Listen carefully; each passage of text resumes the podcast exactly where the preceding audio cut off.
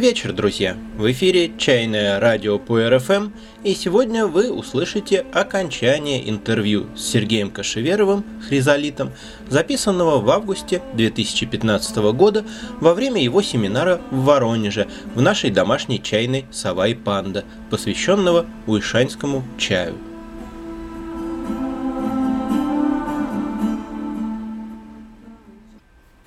этой весной ты сам делал в Ишане чай своими руками под руководством своего учителя. И скоро мы сможем увидеть результаты этих трудов, и не только мы, и наши завсегдатые, но и любители чая из других городов России, некоторые при нашем посредничестве поучаствовали в предзаказе твоего чая. Расскажи, пожалуйста, как это было? Что было самым приятным в этом процессе, что оказалось неожиданно сложным – что нового ты понял благодаря этому опыту? Хочется ли его повторить и расширить? Очень, очень большой блок вопросов. а, ну, во-первых, я на самом деле нахожусь э, в таком непонятном положении, значит, да, не могу до сих пор понять направление для своего развития, потому что э, увлекся чаем я 15 лет назад, э, профессионалом в чайной отрасли я стал уже более 12 лет назад. И э, за это время, конечно, мое отношение к чаю э, и э, какие-то ориентиры, связанные с чаем жизненные, они немножко поменялись. То есть, по крайней мере, я для себя сделал вывод, что я точно не стану чайным коммерсантом. У меня никогда не будет крупной компании, причем связанной не только, может быть, с продажей, но даже и с производством чая – а вот. Есть как бы желание изучать чай как ученый. Может быть, по этой причине когда-нибудь я вернусь и получу это образование. То есть, по крайней мере, вот э, коллеги, которые занимаются чаем профессионально и которые вращаются в китайских кругах, они однозначно говорят, что ну, все-таки формально даже стоит получить какую-то бумажку о чайном образовании. Это будет работать не только в Китае, но и по всему миру.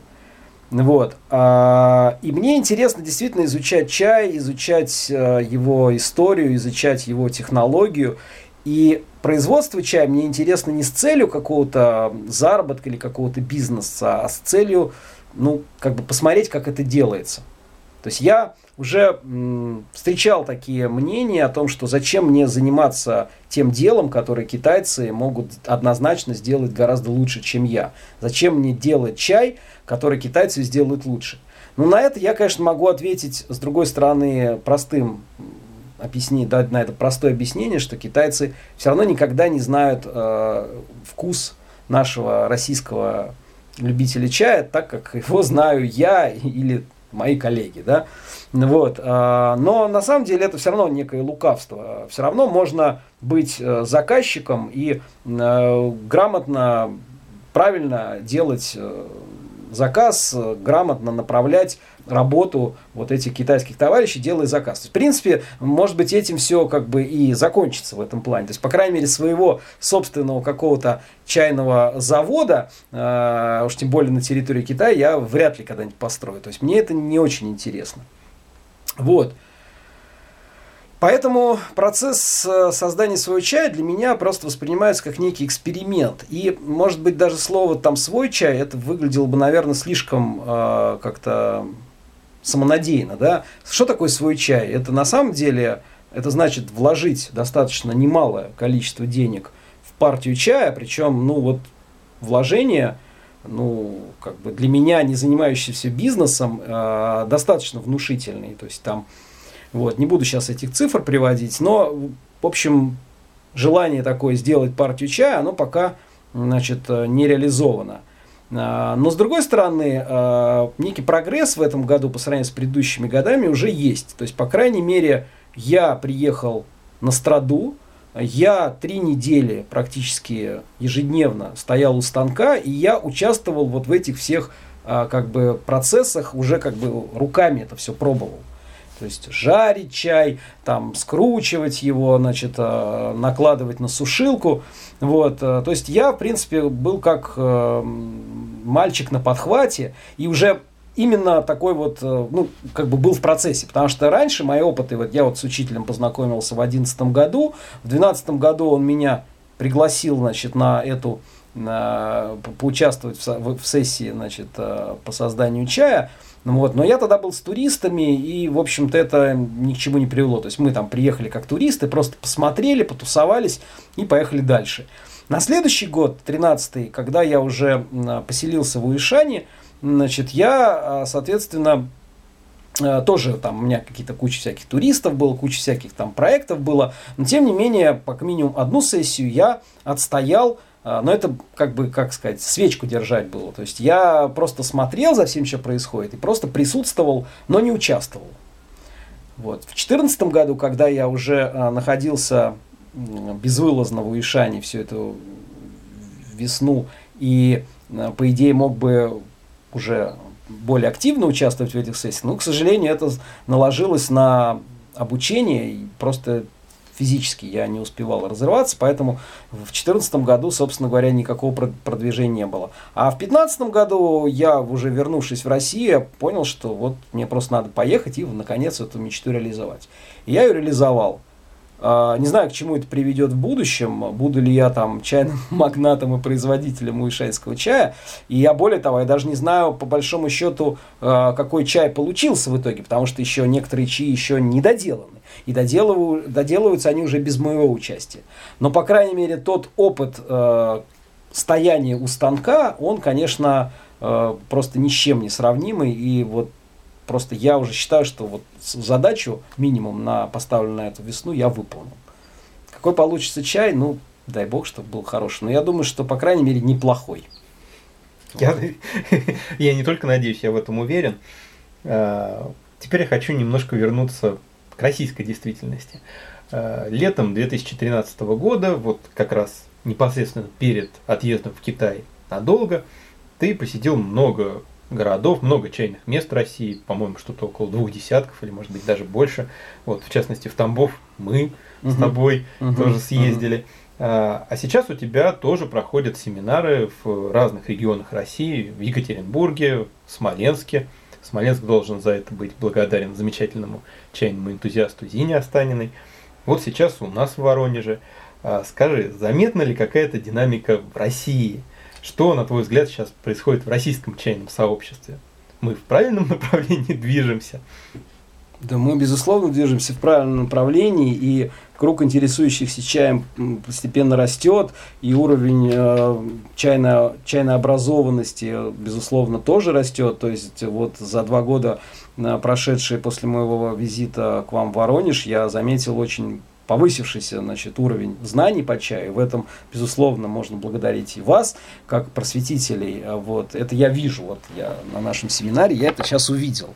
Вот. А, в Смоленске я был первый раз, а, поэтому мне не с чем сравнивать. Но тоже а, вот мне когда я ехал туда, честно говоря, думал, что будет... Вот я раньше, когда еще до образования чайного путешествия, когда я работал компании «Чайная карта», наследница клуба ИС, то я много тоже ездил с чайной школы по городам, и в основном мои ученики были э, какие-то рестораторы, вот, люди, которые занимаются хорикой, вот, и их интересовали исключительно практические вопросы, связанные с продвижением чая, его подачей, вот, э, какие-то там, может быть, такие более теоретические вопросы, там, развитие вкуса, там, аромата, их, конечно, безусловно, интересовали. И мне подобная школа, честно говоря, начала немножко наскучивать. Вот сейчас я могу себе позволить ездить по стране и проводить именно ту школу, которую я вот хочу, то есть э, доносить те знания, которые уже мне интересны. То есть я, по крайней мере, тут уже хозяин своего этого проекта. И э, вот когда я ехал в Смоленск, у меня было такая, такое опасение легкое, что будут люди, ну, грубо говоря, которым надо объяснять, что такое молочный улун, да, как его делают. Вот. А, а оказалось, что достаточно серьезными вопросами чайными люди интересуются, достаточно высокий уровень грамотности, и даже было несколько учеников, которые несколько мастер-классов проходили, в том числе и у моих учителей, там, включая Сергея Андреева, вот, а, там, Василия Савенкова и, и других. А, вот, то есть э, оказалось, что вполне уже такие образованные люди – то есть вот какое-то, конечно, развитие есть. В принципе, насколько я понимаю, бизнес-проект Узины не такой успешный коммерческий, но тем не менее она смогла собрать этот семинар, А, там вообще все начиналось очень интересно, то есть она сама хотела приехать пройти чайную школу в Москве, но как-то слово за слово в итоге я оказался в Смоленске, и там было, если не ошибаюсь, человек 8 на семинаре или 7, или 8. То есть, ну, там, правда, семинар был общий, как бы образовательный, то есть, э, в смысле, что там общая чайная школа была. А к вам я приехал, и, допустим, в Екатеринбург я уже приехал непосредственно на семинар по Уишане. Причем опыт с Екатеринбургом меня вообще очень удивил. А, я с Екатеринбургом давно общаюсь, и, кстати, вот с а, первым проектом екатеринбургским чайным, которым, с которым я дружу, э, Чайизм Про, я с ними познакомился как раз в Уишане. Вот, э, они меня тоже приглашали на всякие мероприятия, но они меня не приглашали проводить школу, потому что у них самих достаточно мощная школа. Вот, а тут меня пригласил какой-то э, маленький чайный бар – такая тусовка, значит, с очень забавным названием «Свинья, которая думала, что она мандарин». Название совершенно а, прекрасное. Да, название совершенно прекрасное. И когда я туда ехал, я подумал, что это какая-то у меня такое было опасение, что такой вот какой-то между собойчик, что, в принципе, люди богатые, им там есть мне заплатить гонорар, но в целом это такая, ну, просто вот людям захотелось попить э, много хороших уишанских чаев. А оказалось, что это тоже достаточно вычаевленные товарищи, и что как бы, несмотря на то, что, конечно, да, это тусовка, может быть, между собойчик, но э, судя по тем вопросам, которые мне задавали, судя по тому, э, тем э, как бы моментам, которые они, каким-то вкусовые э, качества чая, которые они подмечали, и которые, э, вот, ну, по крайней мере, вот эти находки, какие-то эти замечания, которые я услышал из их уст, они говорят о том, что люди принципе, неплохо разбираются в чае. Даже, мне кажется, вот среди вот трех этих семинаров у вас в Смоленске и в Екатеринбурге, наверное, Екатеринбургский самый интересный и неожиданный для меня, и который как раз больше всего говорит об этом развитии чайной культуры в стране. Есть такой избитый прием завершать интервью вопросом о творческих планах. Мы о твоих творческих планах кое-что знаем. Ты сейчас работаешь над монографией, посвященной вышанскому чаю – которая должна выйти в свет в следующем году, насколько я понимаю, и которая будет называться Теобахия. Угу. Расскажи, пожалуйста, о ней. Э, какой круг темы она будет охватывать, какими источниками ты пользуешься, какое место в ней займет твой личный опыт, насколько это будет оригинальный труд. Э, вообще, что ожидать от нее будущим читателям? Э, вообще, идея написать книгу про Уишань у меня вообще написать как бы чайную книгу, идея у меня родилась достаточно давно. То есть еще до появления проекта «Чайное путешествие» я как бы да, в себе начал замечать эту тягу э, к написанию какой-то, значит, каких-то чайных статей. Ну, вообще, на самом деле, я по образованию прикладной математик, но в детстве э, разрывался между кибернетикой и журналистикой. А, в итоге математик во мне победил, поступил я на факультет вычислительной математики и кибернетики успешно его закончил. А, но, а, как бы, по сути, э, уже там на последних курсах в основном моя деятельность была журналистской. Вот, э, в основном я писал на тему рок-музыки, потом там появилась всякая электронная музыка, потом я уже стал там диджеем, в этот шоу-бизнес ушел. Вот, и в конце концов решил, значит, все-таки э, сменить абсолютно амплуа, уйти в какие-то более вечные ценности. Вот, открыл для себя таким образом чай. А, но собственно, старые интересы, они никуда не делись, и старая привычка как-то свой опыт транслировать, она осталась. Поэтому я активно стал э, что-то писать, э, когда появились всякие соцсети, начал вести активно всякие ЖЖ, там, Facebook, то есть у меня э, очень много написанного материала, вот, но вот как-то с цельной книгой у меня как-то была проблема с этим, то есть на самом деле иногда вот приходит какая-то интересная идея в голову, там, или понимаешь какой-то момент, который долго не мог понять, связанный с чаем, и я как-то стараюсь сразу эту мысль как-то э, записать на бумаге, ну или там в компьютере, соответственно, вот, как-то ее зафиксировать. Потом иногда подобные мысли превращаются в какие-то статьи. И в основном эти статьи были, конечно, такие э, конкретные, узкие темы. Вот. Ну, например, то есть, вот, проводя чайную школу, я так или иначе сталкиваюсь с тем, что информация, которую я вываливаю, она очень сложна для э, как бы одноразового восприятия, поэтому, конечно, надо делать какие-то конспекты. Вот. И вот когда я пытаюсь это как-то все систематизировать, то не могу я вот это все свести в какой-то такой единый стандарт. То есть вот по какой-то схеме, значит, там расписать, какие у меня есть темы, по каким темам надо, значит, написать текст. Вот, то есть как-то это постепенно накапливается эта информация, я ее, естественно, как-то э, перевариваю, как-то ее интерпретирую. Вот. Но в любом случае все идет к тому, что надо написать какую-то чайную книгу. И, естественно, э, с учетом того, что 12 лет уже занимаюсь чаем, информации очень много есть. И эта информация, в принципе, нигде не сведена, ни на каком ресурсе, ну, по крайней мере, русскоязычном, то э, возникает такой соблазн что-то написать. Но, опять-таки, если сейчас говорить, что я буду писать энциклопедию по чаю, то, ну, наверное, это может затянуться там лет на 10-15.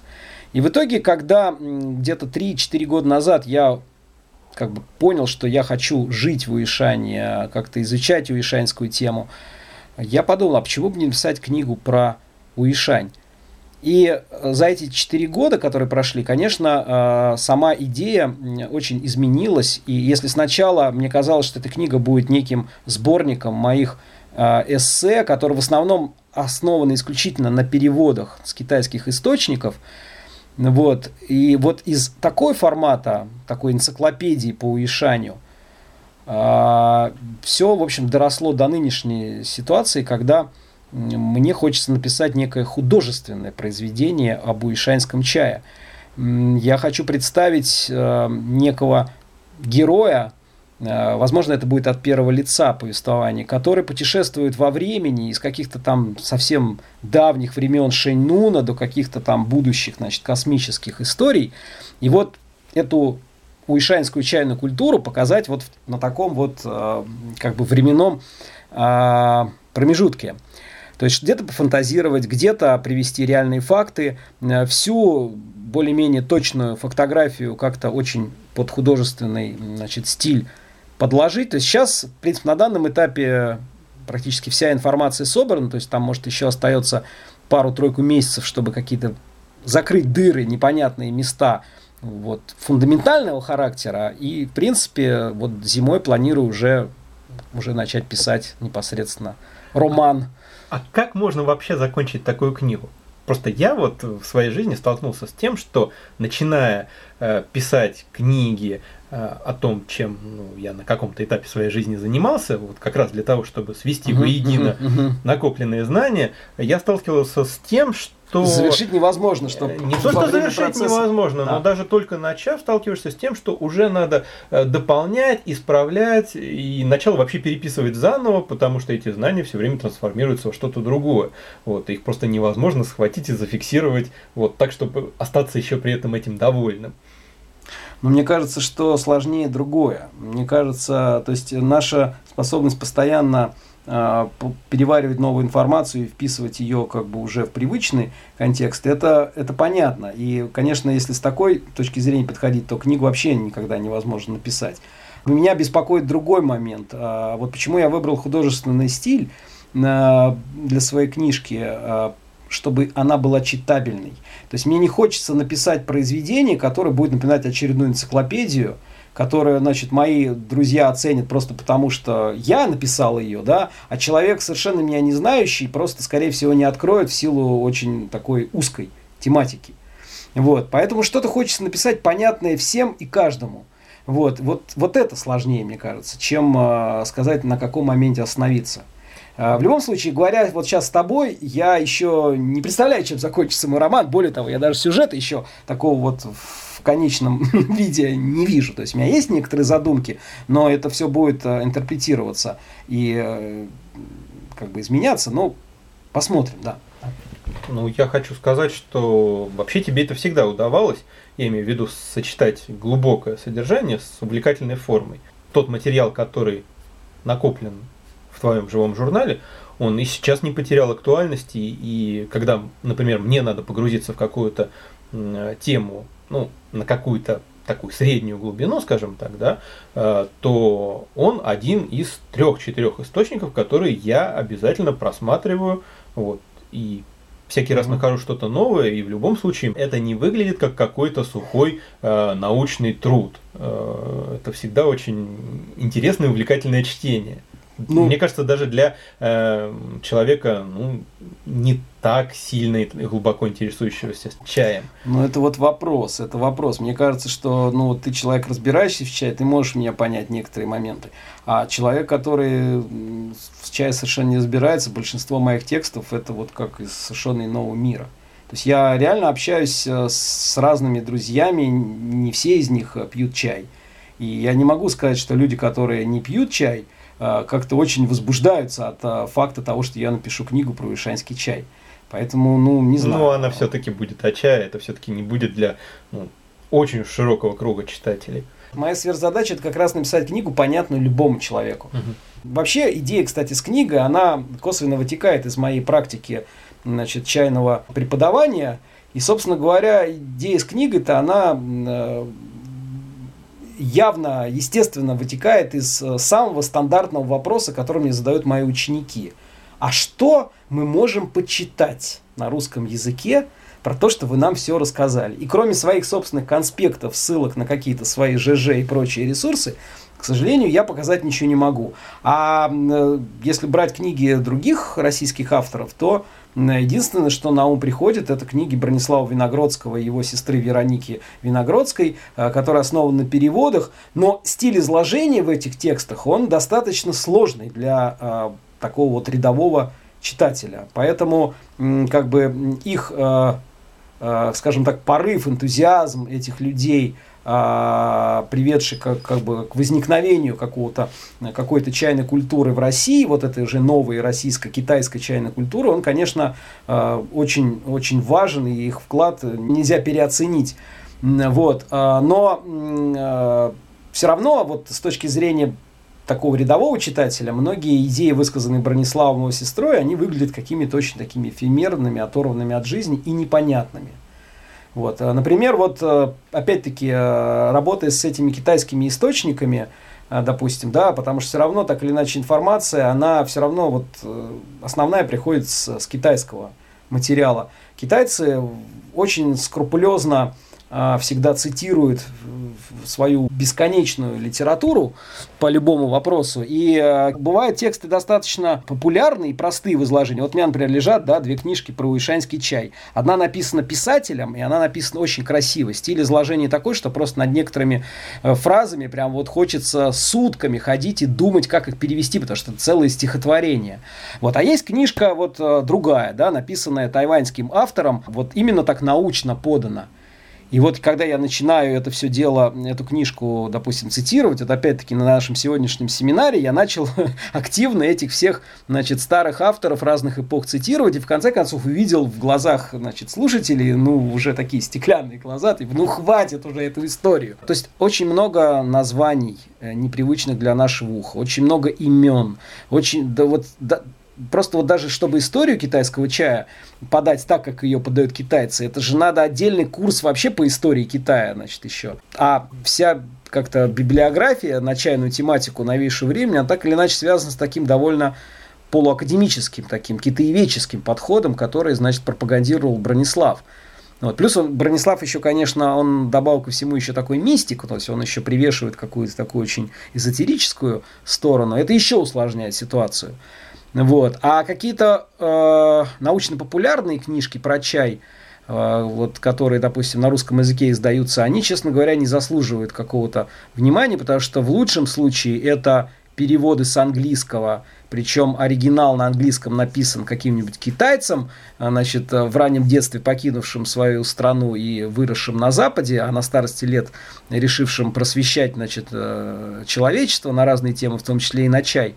И, как правило, такие книжки переводят а, переводчики, э, незнакомые с чайной спецификацией, поэтому получаются какие-то совершенно странные названия, там чай поли из Гонконга, который, значит, зеленый чай поли, который, значит, улучшается со временем, то есть под подразумевается чай пуэр. Это все очень забавно так переводить, э, наверное, читать человеку, разбирающимся в чае. Но для человека не, чая необразованного подобные книжки честно говоря, могут увести не совсем в ту сторону. Ну да, они только больше да. запутывают. Да, поэтому э, вот э, самое главное для написания такой книги это вот правильно выбрать стиль изложения, чтобы не было такой прям совсем э, упрощения, да, такого апопсовизации стиля изложения, но в то же самое время, чтобы это не было слишком научно как-то вот, э, поэтому некий художественный текст будет, в котором будет вот как такие вот как бы блоки информации вставленные, но вот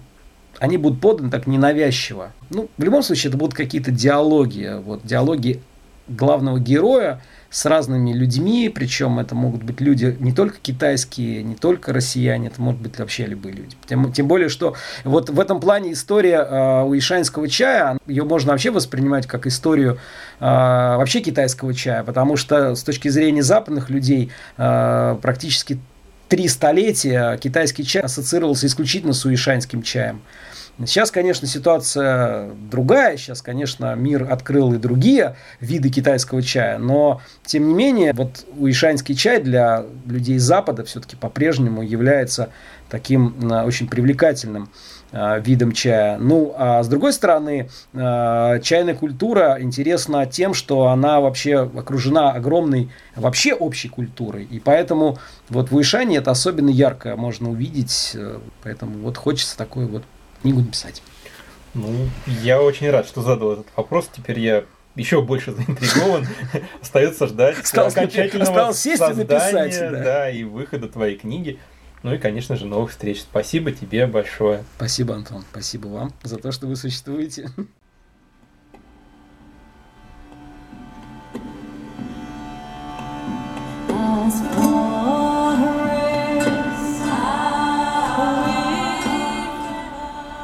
Современные технологии открывают нам удивительные возможности. Теперь можно легко поддерживать связь друг с другом на расстоянии тысячи тысяч километров, и все-таки живое общение по-прежнему невозможно заменить ничем. Не пренебрегайте им, друзья.